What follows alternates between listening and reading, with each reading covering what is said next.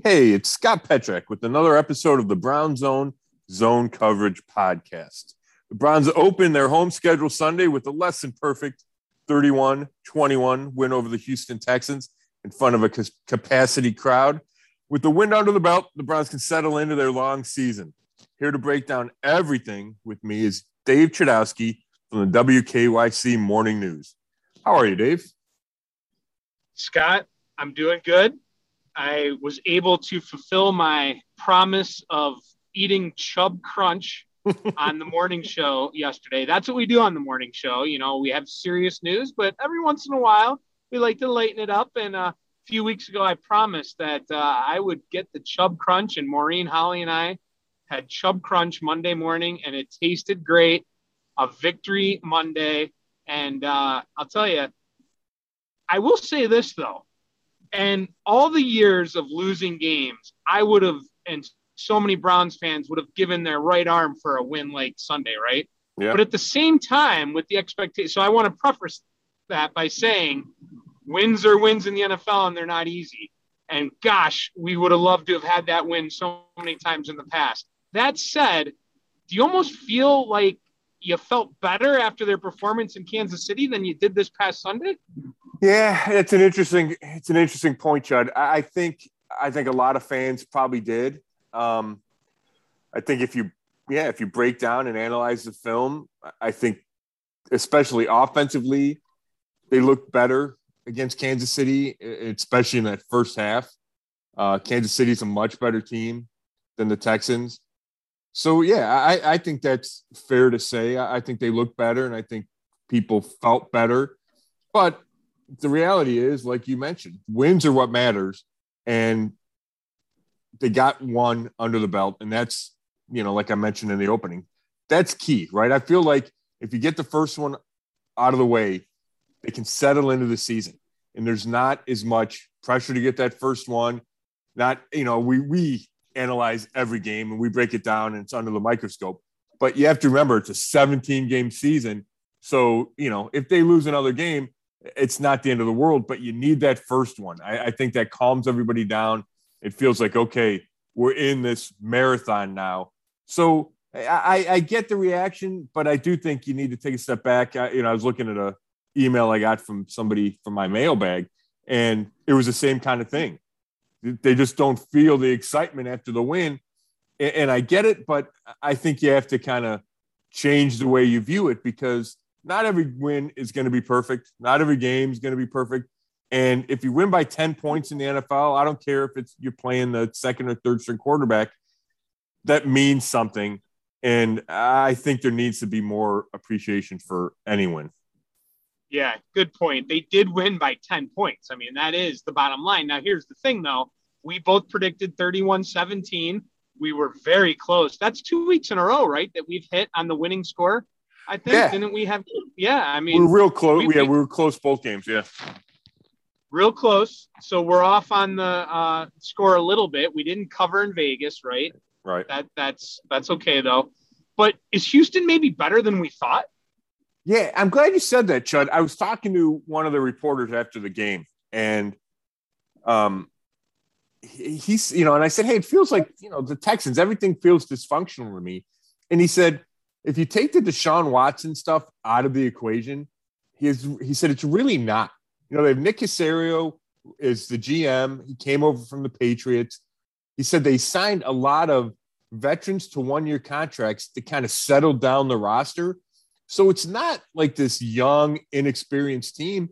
And, you know, you could tell that looking at the depth chart. I mean, they have veteran players, especially former Browns, like a guy like Christian Kirksey, right?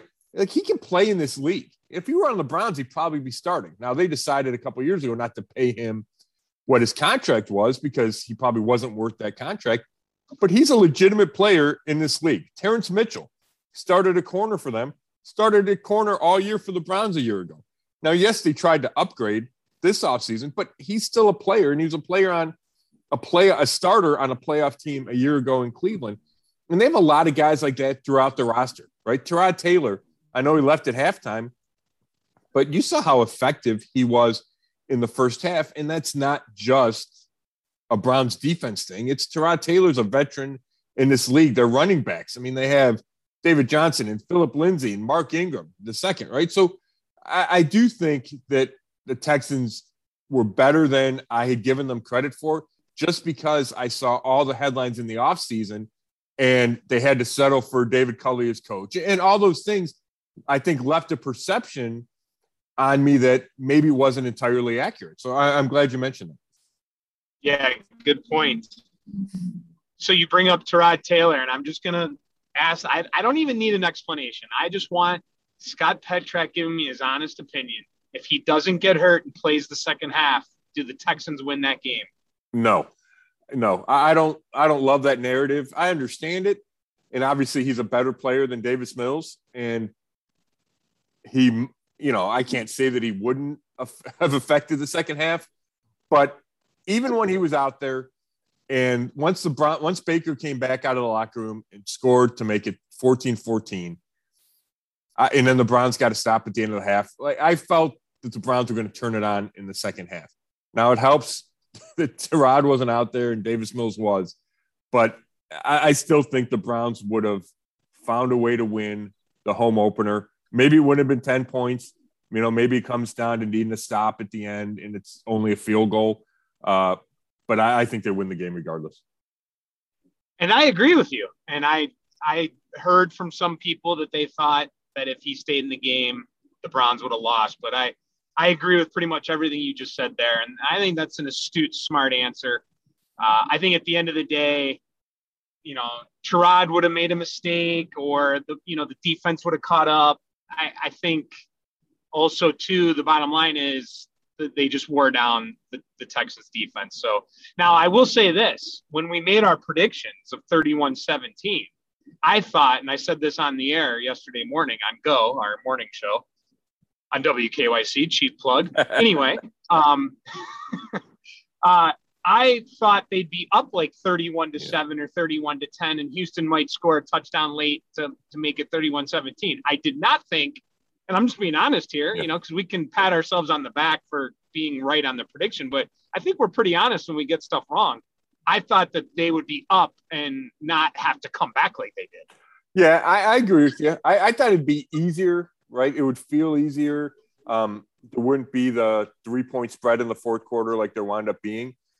But, you know, Donovan Peoples Jones fumbles on about the 35, right? That takes points off the board.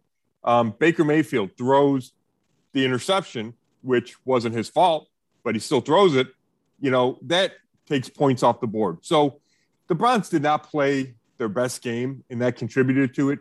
Defensively, they gave up too many points. You know, they only gave up 305 yards, I think, and that's that's not a lot of yardage in today's NFL. But they gave up the two first half scores, but one of them came off of, you know, the after the Baker interception. And I know the Browns' first touchdown came off the muff punt, so I, I get the back and forth. Uh, I, I just thought the Browns were sloppier early, and, and I didn't necessarily expect that, especially because they played so well in that first half against the Chiefs. So I, I think that's why it stayed closer as long as it did. Um, so I, I, guess my point is, if things had changed, if things had gone differently in the first quarter and a half, you know, the no fumble, no interception, um, then I think if the Browns had gotten a ten point lead earlier, then it would have had a chance to really expand that lead because I don't think Houston's a team that plays catch up very well.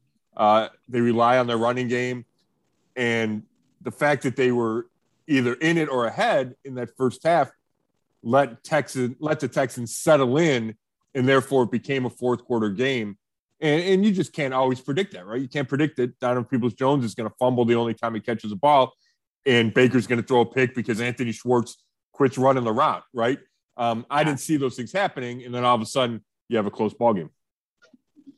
Are we looking at a team that right now is just a one half team? They played so well in the first half against Kansas City, then not in the second half. Then this week, this past Sunday, they don't play well in the first half, but play well in the second half. It, it, this is a pattern after two weeks, right? Yeah, I mean it's still only two weeks, right? The season's still young. I hate to make any, you know, broad judgments, but Baker Mayfield brought that up after the game you know, said, we haven't played 60 minutes yet. And that was frustrating to him. And, you know, we talked about the fan reaction. I thought to the win. I thought Baker's reaction was subdued. And, you know, maybe Kevin Stefanski too in the locker room bringing up, okay, we got a lot of stuff to fix. And, you know, that that was a takeaway for Baker is we haven't put 60 minutes together and we made too many mistakes, meaning specifically the turnovers. Um, you just can't have those, right? And over 17 game season, that's the kind of stuff you need to clean up. When you play the Ravens and the Chiefs of the world, um, maybe even the Raiders of the world, you, you have to eliminate those because if you don't, then every game becomes a fourth quarter game. And against the best teams, those one or two mistakes at critical times are the difference between a win and a loss. And that's what we saw in Kansas City, right? Is if you make too many big mistakes in the second half of a game or whenever in a game, um, all of a sudden you look at the end and you go, that's why we lost. So when I made my projection for total wins on the year, the one thing that just stuck with me and, and the reason why I didn't go 12, 13 and, you know, that type of deal was the defense. And, and so far it's a major concern. I mean, you know, we talked about how this is a group of talented guys, but they would have to gel. And for whatever reason, it's not happening right now. No, it's not. And obviously, we need to to discuss this. Um, there's a couple of right. And again, like I, you know, you're on. Everybody's on Twitter. Not everybody. You, I, we're on Twitter during the game, right? I'm also on text chain, so I get, you know, my knucklehead buddies sitting at home, and I get every hot take that they have. Right? I don't respond, but like they pop into my phone. Are and these knuckleheads listening to the podcast? I sure hope so. I know, at least, I know at least one of them is. Um, he's the least of the knuckleheads, though. Um, but you know, you get the fire Joe Woods, right? What's Joe Woods doing? You know, all those kind of things, and that reaction was out there on Twitter as well. And I, I get the frustration, but I'll repeat that we're two games into a season. You can't make any judgments after two games, and I, I do think we have to keep in mind that number one, the first game was against the Chiefs, and you have to so everything that happens you need to take that into account, right? It's the best offense in the league. Um, number and two, they lost. By and, the way, they're right. they're and, they're one and one. Right, and then the Ravens gave up 35 points to the Chiefs. Right, I mean that happens. The Ravens have a big time defense. You give up 35 points to the Chiefs every week. That's just what happens. Um, not that you don't try to prevent that, but you know, let's be realistic. The other part is we've t- we talked all off season, Sean, about all the new faces on this defense, and while they could say, hey, it's not going to take us all year to gel and we'll have it ready week one, that was unrealistic. There are growing pains when you have all these new faces, when you don't play a lot in the preseason, which I was behind that decision, but that impact is felt when you get to the regular season. And I think that's fine, but I think we have to we have to remember that. And you know, Myles Garrett after the game said, "Yeah, it's it's different." And Jadeveon Clowney and I and the rest of the defensive front, right? It's three new guys in Myles: Clowney, Malik Jackson, Malik McDowell. They're all new. You can throw Takk McKinley in there too. He's new. Uh, Andrew Billings as well.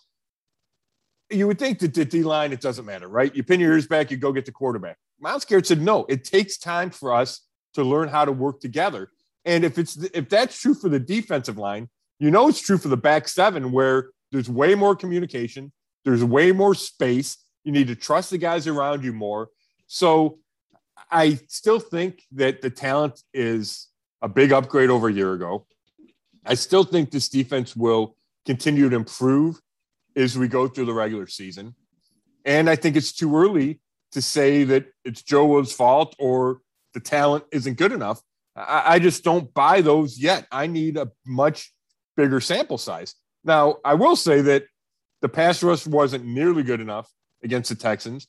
You know, Myles Garrett, you would see him every once in a while. He drew a hold at the end of the first half, but that was about it, right? No sacks from Myles. I'm not sure if he hit the quarterbacks. That can't happen. And then third down has been awful. For two weeks, they ranked 31st in the league on third down. You know, the other team's converting 61%, I think. Um, that can't happen. Part of that's Joe Woods, but part of that is the players. You know, I went back and watched the Davis Mills drive. I mean, I watched the whole game, but that Davis Mills drive in the third and fourth quarters, right, where the Texans scored to cut it to three point lead. Um, they have like a third and 13, and they he dumps it off to David Johnson. Troy Hill misses a tackle. Malik McDowell comes flying up from the line of scrimmage and pushes him forward about four yards, and he gets a first down. And Malcolm Smith gets hurt on the play and falls down to the ground, can't get up, and he's where David Johnson wound up being. So that's not Joe Woods' fault. If somebody makes a tackle, if Malcolm Smith doesn't get hurt, then they get off the field and maybe we're talking about a 17 point win and we're not talking about a 7 75 yard touchdown drive led by you know a rookie third string quarterback. So it's not all joe woods. I'm not saying none of it's joe woods but i, I really think people should have some patience with this entire unit. Grant delpit looked pretty good. He did. He did. And, and i'm glad you said that too because you know when we talk about this defense getting better throughout the year. I think Grant Delpit will play a big role in that because he showed up and I wasn't sure how he would look, right? The guy hasn't played since he was at LSU in 2019. Um, you, you just never know. You know, he's an athlete, but it's different watching his college film and watching him a little bit in training camp to big lights of a Sunday. And he showed up. He played all over the field. He lined up deep. He lined up near the line of scrimmage. He lined up split out wide. He came flying from center field to make a tackle near the line of scrimmage um, in the second quarter. He had that sack where he timed the blitz perfectly and drilled the quarterback. Um, so I, I, was impressed by him. And with Delpit playing like that, it really gives Joe Woods the ability to use that dime package that he really wants to use with John Johnson III and Ronnie Harrison Jr. The three safeties together. And if we if I expect this defense to grow, that's one of the areas I expect it to grow is because they will use more of that dime package that Joe Woods loves, and then he can call the game like he wants to call it, and I think he can be more free. I mean, the Browns. I, I think the Browns have only blitzed like 15% of the time, and that just shows you that Woods has started the season in a conservative mode. Now, part of that is Kansas City, right? You don't want to blitz Mahomes because you leave guys um, vulnerable deep down the field. But they didn't blitz a bunch against the Texans. And I, I think that's Woods trying to kind of growing into the season with all these new faces is okay, we're going to start out kind of conservative. We're going to trust our front four to get there. And now the front four needs to do a much better job of getting there. But I think once Woods feels more comfortable with the young guys in the back seven, then he can get creative then he can start to be more aggressive and take some chances. And that could really help transform this defense. Hey, you talked about that a lot on the pods leading up to the season about that dime defense. Yes. So you're, you're all over that for sure. Let's move to the offense now. Anything else on the defense you want to hit? Or, yeah, real quick. Are, yeah. They need to they need to figure out the linebacker spot a little bit, right? They missed Anthony Walker Jr. He's on IR with the hamstring. He'll miss at least two more games. Sione Takitaki, the strong side starter, um, has a hamstring injury. Stefanski said he's week to week. So you're down two of your starters there. Now, the Browns will use a lot of nickel in general. They'll use that dime. So you probably only need to have a couple, two linebackers out there. And you have Malcolm Smith and you have Mack Wilson and you have JOK and you have Elijah Lee. So they can figure it out. Um, but until you get especially Anthony Walker Jr. back, um, I don't think the defense will live up to its capabilities because I think he really is such a key and he's the lead communicator and the signal caller. And I mentioned Myles. You also have to mention Denzel struggling, especially early. And I thought Denzel bounced back after that really rough opening drive where he gave up, I think it was three um, completions, and Tyrod Taylor just went after him. Um, if your defense is going to rise to where they want it to be, right? And Grant Delpit says, "Hey, I think I still think it can be a top five defense."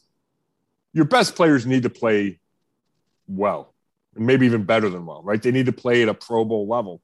And Myles Garrett and Denzel Ward did not do that against the Texans. So when we talk about okay, why was the defense bad? Again, it's not all Joe Woods. You need your best players to play that way, and that didn't happen against the Texans. Now I expect over the long haul of the season, both those guys to be Pro Bowl type players. But this one week, they were not. Well, and you know that goes into the next thing: injuries. Yeah. You know, before the season, we talked about defense was a, a concern, or you had to kind of watch it grow, and that's what it's doing now. Injuries. You, you got the linebacker injury you just talked about, but you also have now Jarvis Landry, and you mm-hmm. you're already missing Odell. Now Landry's hurt. What's the latest? What what do we know right now as far as uh, Jarvis moving forward? Yeah, I mean, it's it's going to be weeks is is certainly what it sounds like. You know, Stefanski did not want to even rule him out for Sunday, but when you call a guy week to week, that means he's going to miss likely multiple games, at least one game. Usually, it's multiple games, right? There's that's where the delineation is between day to day. Is man, we hope he can go either this week or next week. Week to week is all right. We don't have expectations for right now for him to come back. Now, if they don't put him on IR, that's a better sign, right? And Stefanski said they will make that decision this week. Um, maybe Jarvis is fighting them, saying, "Hey, it's not going to take me because if you go on IR, you miss a mandatory three games, right? You can miss more than that, but a minimum of three games. So maybe Jarvis is fighting him, saying, "Hey, you know me, I don't miss time, right? He's never missed a game before for injury. I'll be back sooner rather than later. Don't, you know, don't put me on IR don't make me miss three games. What if I only have to miss one? What if I only have to miss two? So I think the Browns will do all they can not to put him on IR. Um, but you never know what else what else happens and how the roster is affected, you know, and maybe they need to clear a spot. But that's a big loss, Chud. I mean, he's the heart and soul of this team. He brings energy. He's Baker's most reliable target. Um, he's a playmaker. You know, we've seen him, you know, he's got, you know, he had that uh, streak of two catches in every game, but he's also has a ton of games where he has at least five catches. I mean, he's productive. He's a heart and soul, all, all those things. Like, I don't think we can overstate what Jarvis means to this team when you combine his on field ability just with his leadership and all the intangibles. So it's a real big loss. Now, it could be deflected if Odell comes back this week, and I think there's a chance that he comes back. Obviously, Kevin Stefanski was not ready to commit to that when we talked to him on Monday. But, you know, Odell has been trending toward coming back, whether that's going to be week three or week four, week five. Um, I think it'll be sooner rather than later. And it wouldn't surprise me if Odell took Jarvis's injury and used that as the final motivation, maybe the final um, impetus to say, okay, let me get over that last mental hurdle and say, yes, I can go play and kind of fill in for my best buddy, right? Because they're super tight friends. We all know that. Um, I, I, could see Odell saying, hey, I'm ready to go. Give me the green light. And, that would help a lot, right? If you get Odell, swap him in for Jarvis, um, then at least you have one big time receiver out there. Because you tell me what you think about this, Chud, but you know, I really like Donovan Peoples, Peoples Jones. I love the potential and speed of Anthony Schwartz. We all know how reliable Rashard Higgins is. But don't you love those guys a lot better as three, four, and five instead of one, two, and three? Oh, it's a it's a huge difference. And that's that was going to be my next question to you is you you're basically talking about a group that looked like a huge strength on this team, all of a sudden not so much if if you don't have Landry and Odell out there. I mean that that's the, then then you got to start questioning the the wide receiver position, right? That's kind of what you're alluding to. Exactly. I mean, Baker only I think it's six targets that Baker had for the wideouts after Jarvis left on the second play, and that includes two to Demetric Felton, who's a running back slash receiver, right? So, you know, part of that was the shoulder injury. Stefanski did not want Baker to get hit after that injury, so he called the game differently. They didn't throw the ball down the field. But part of it is Baker looks at the line of scrimmage and goes, There's no Odell, there's no Jarvis. Do I trust these guys to beat man coverage? Do I trust Schwartz to run the right route when he hung me out to dry on that interception? So if there's no Jarvis and Odell, and even if there's even if Odell plays, but he's limited, right? Because you assume he wouldn't have his full, you know, he wouldn't go all game in his first game back. Um, I think Stefanski and Baker need to approach the game differently. And that means you run the ball more. And we saw that in the fourth quarter. When the Texans made it a three point game, Stefanski turned to Nick Chubb and Kareem Hunt. So I think you would see more of that against Chicago on Sunday. Now Chicago would know that and it'll be harder to run, but I think you do say, okay, we gotta we gotta turn to those guys, and then you throw to the tight ends more, right? I mean, it's not rocket science. Say, okay, if we don't if we don't have our talent on the outside, we cater to the talent we do have, and that's a running game we trust and really love, and it's three tight ends that we think are among the best group in the league.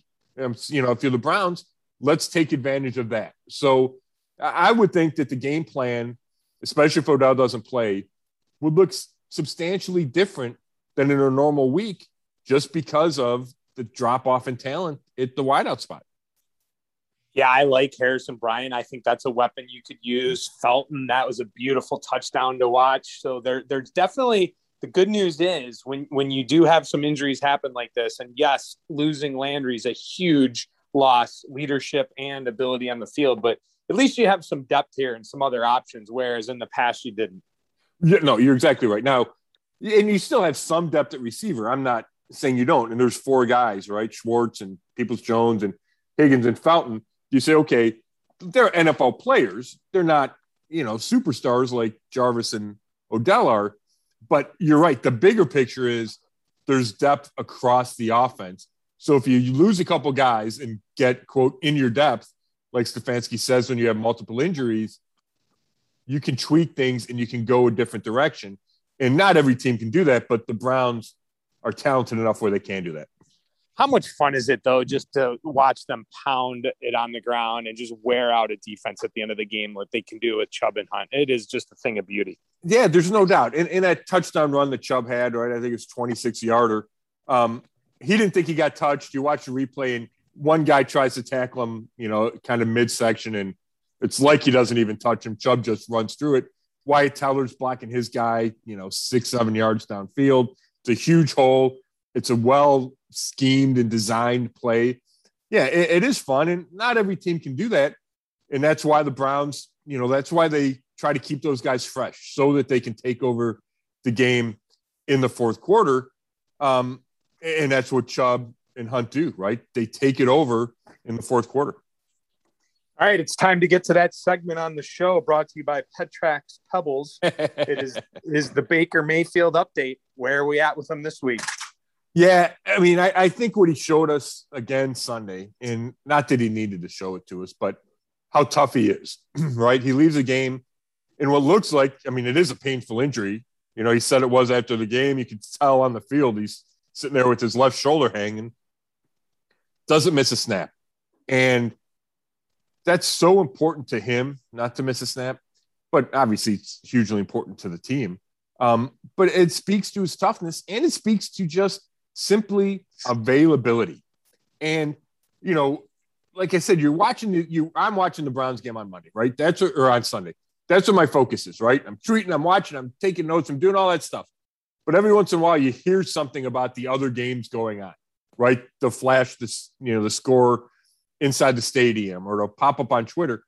And you also see Tua leaves for Miami, Dalton leaves for Chicago, right? And there were more than that, but those are the two quarterbacks that pop into my head. My point being, Baker is available, and he's available every week, and he's available just about every snap. And it's been that way since he took over for Tyrod Taylor in week three in 2018. Now, this isn't to say that he could never get hurt, and people should be knocking on wood. But there's something to be said when you do it for year after year after year and play 16 games.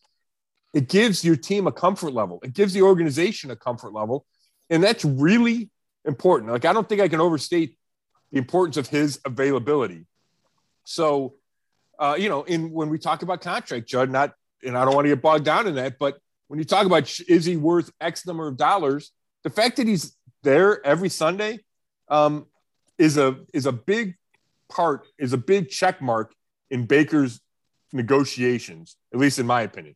His his agent should harp on that because it, because it's huge. It means everything that you start a quarterback can be out there every week in just about every snap. So he once again impressed me. He came back.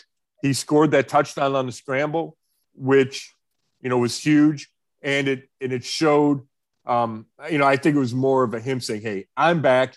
We're not going to lose this game. I'm going to do whatever it takes," and that includes, you know, scoring from five yards out and firing the ball into the wall in front of the dog pound. So, and I haven't even mentioned that he went 19 for 21, and the only two incompletions were he overthrew Njoku in the second quarter on a seam route.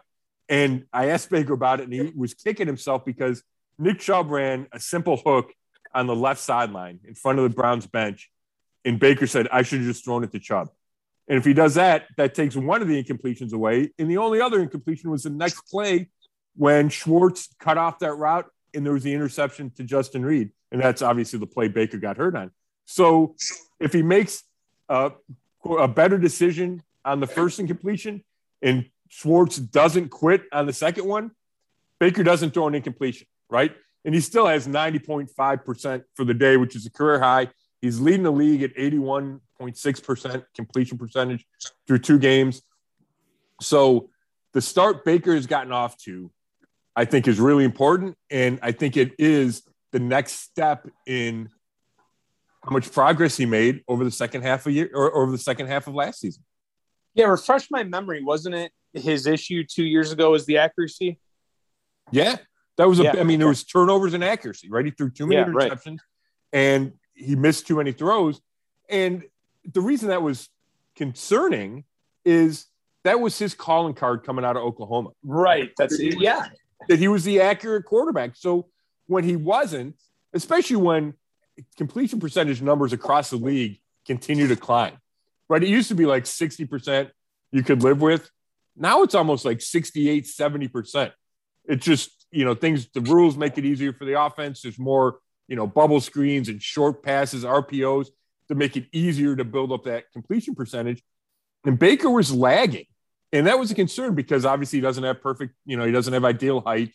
He's a good athlete, but he's not a great athlete. So, and he's got a big time arm. There's no doubt about that. He's got a legit big time NFL arm. But how does he separate himself, right? How did Drew Brees separate himself?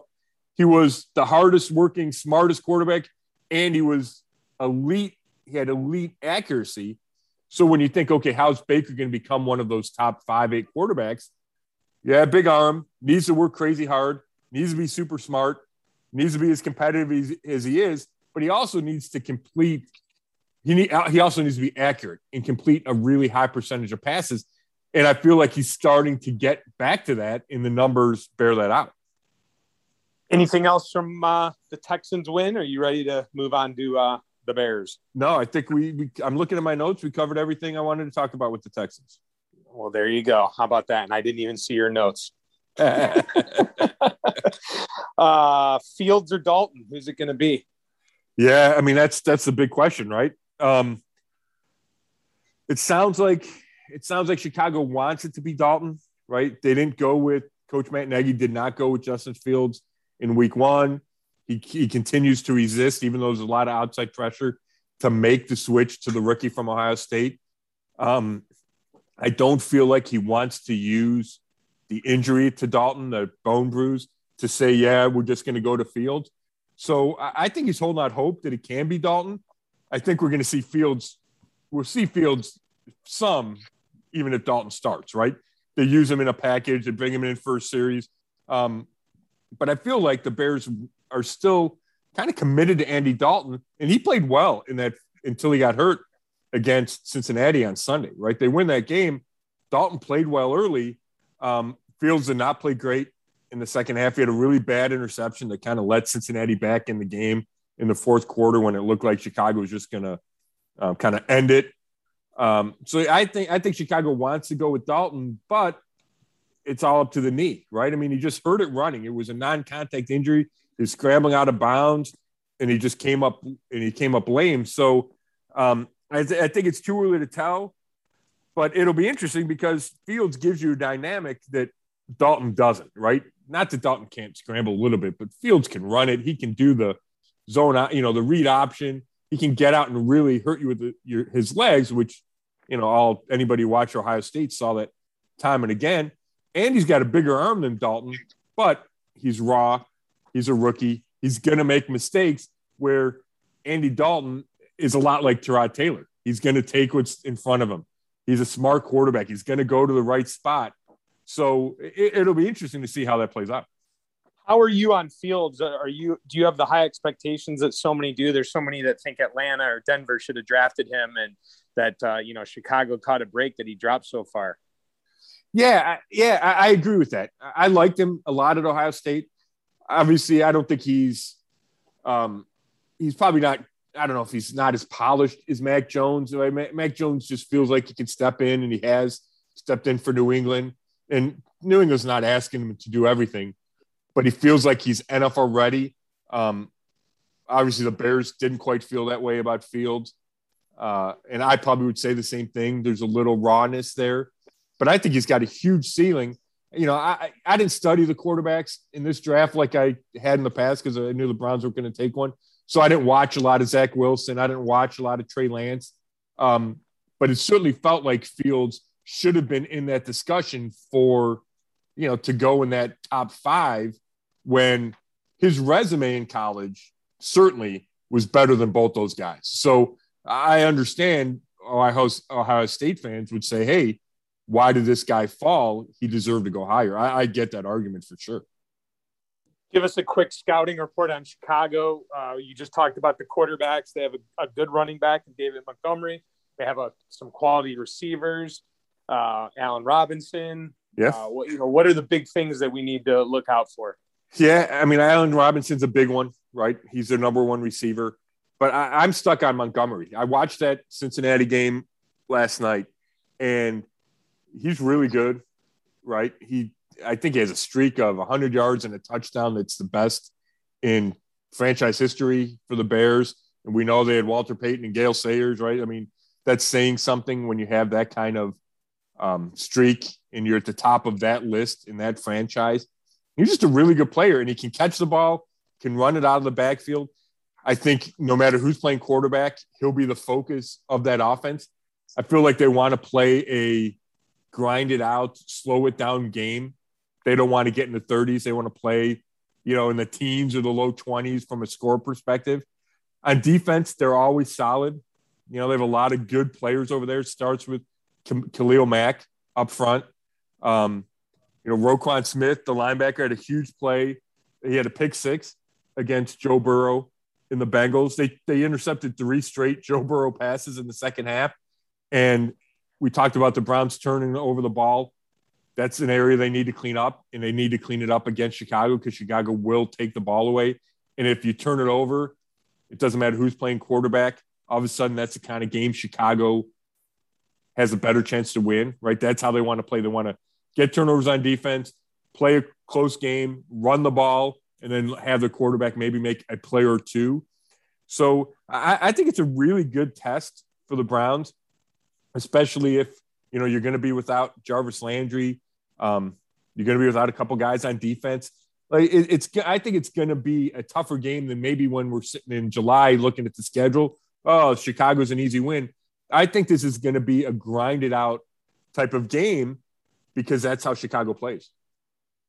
So just give it to Hunt, give it to Chubb, make sure Baker doesn't make any mistakes, which he hasn't been, and yeah. you know you can come out on top in a grind them out type of game. And and as you said, so you, I I, I don't want to put you on the spot, but I mean that's what we do here. Is Odell playing or not? Yeah, I know you already discussed right. it, that this might be. Do you think it really is just a mental deal at this point?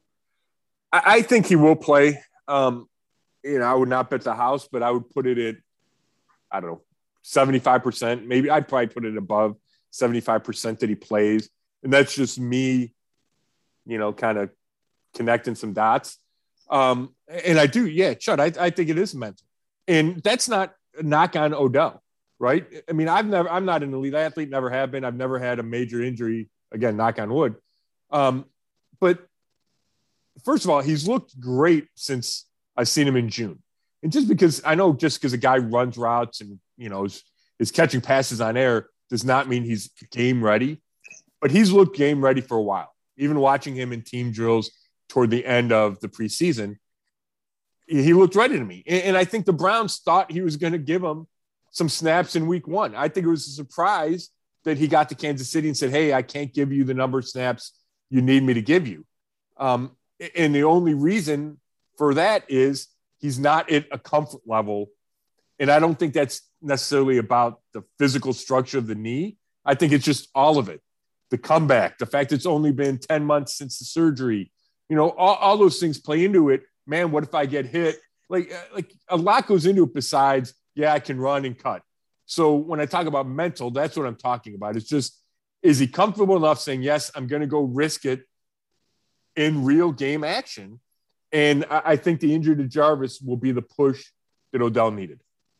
And last thing, I'm, I'm, glad I just remembered this. And as you mentioned earlier, you are obviously on Twitter. You are a man of the, the tweets. Um, did you see what Odell tweeted a couple days ago? Yeah, about in relation to Jarvis, like we're going to hold it down.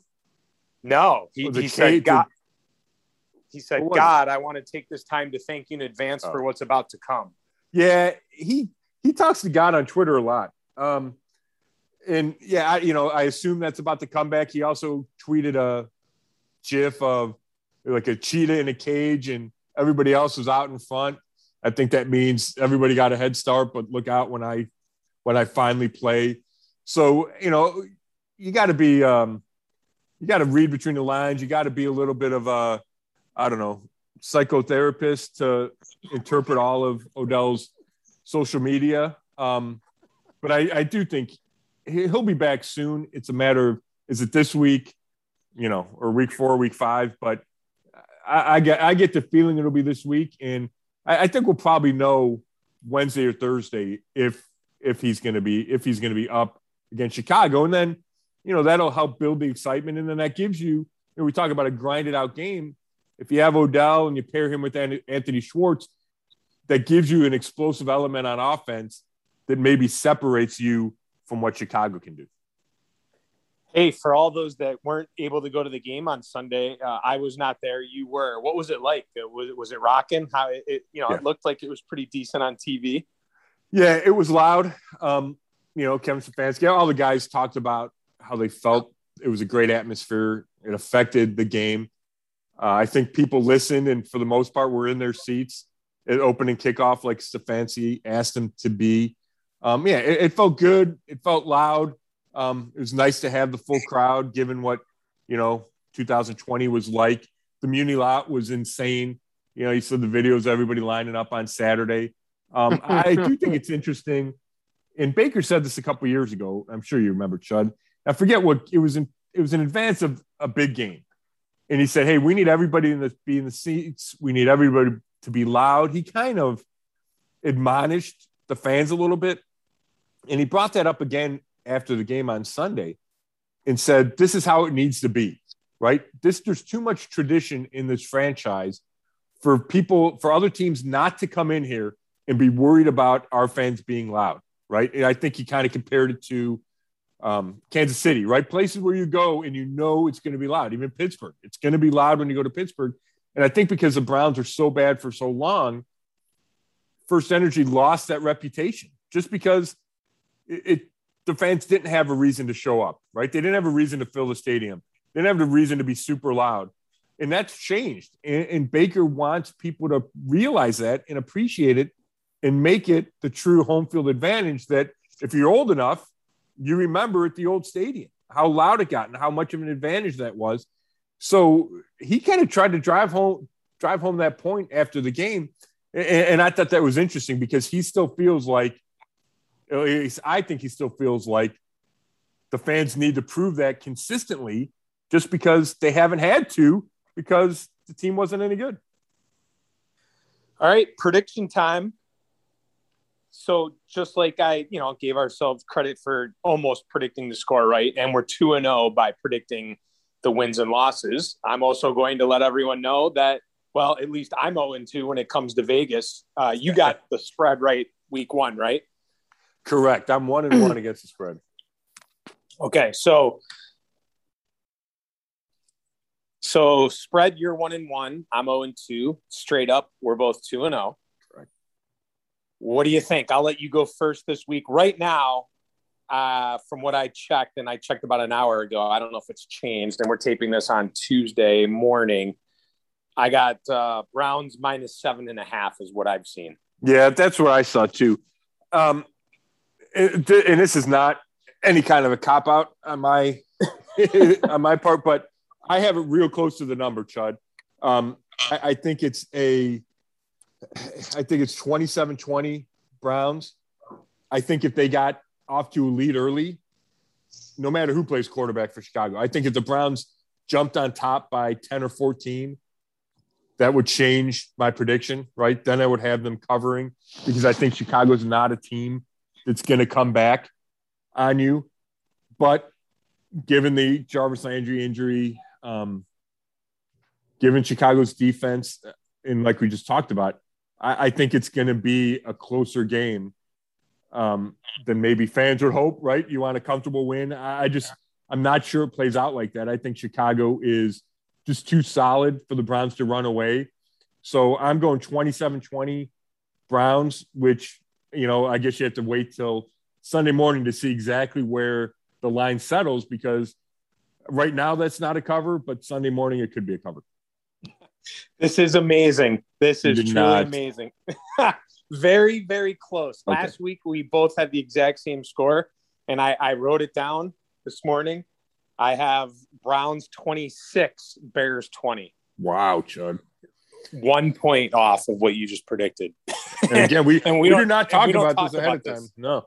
No, we, we do not talk about this before. That's yeah. crazy.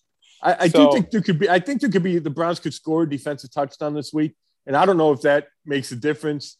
If if that just wins the game for him, 27-20, or that pushes it from, you know, if that pushes it to 34-20 or 30 to 20. Like that's that was the discussion I was having last night when I was settling in on this prediction. Is okay. I, I feel like they get a big turnover this week. I feel like they score defensively. Now, how does that change the score. Um, so that, that's what I kind of fought with, but I'm still going to go 27 20 just because I think there could be offensive struggles again without Landry. Um, we don't know about Odell, and just that Chicago defense is a legitimate defense. Yeah, I feel it's going to be a similar score to the Bengals Bears game last week. What was that, 20 to 17? 2017, yeah. Yeah, I just think the Browns will score a little bit more. I, I think at the end of the day, they'll wear them down with Chubb and Hunt and that offensive line. Um, I think the Browns win regardless if Odell plays or not. And I think that um, I agree with everything you said. It's not going to be easy. You you might not walk away saying, "Oh, the Browns are going to you know win the Super Bowl," but you're also going to be pretty darn excited that they're two and one. And to be quite honest with you, that's where I had them right. coming into the season was was losing to the Chiefs and winning these next two and then we're going to head to Minnesota, and that's where things get interesting because in my mind, I don't have that penciled in as a win, and I, I think that's one of those games that's going to uh, kind of decide where their win total ends up at the end of the year. And I know that sounds stupid because obviously every game does, but right, I guess right. that's kind of one of those make or break games that I'm kind of in between on, is what I mean on that. Yeah. So, and we'll talk about that next week, but uh, yeah, I think we're on the same page. And hey, if you're planning on betting the game, you might as well take the Browns to cover because you know I'm saying they're they're not going to cover because they only win by six. But uh, bottom line is, you know, we don't care about Vegas. We care about the the wins and losses, and, and that's what we hope that uh, they get done on Sunday. Yeah, no, yeah, I, I agree with that.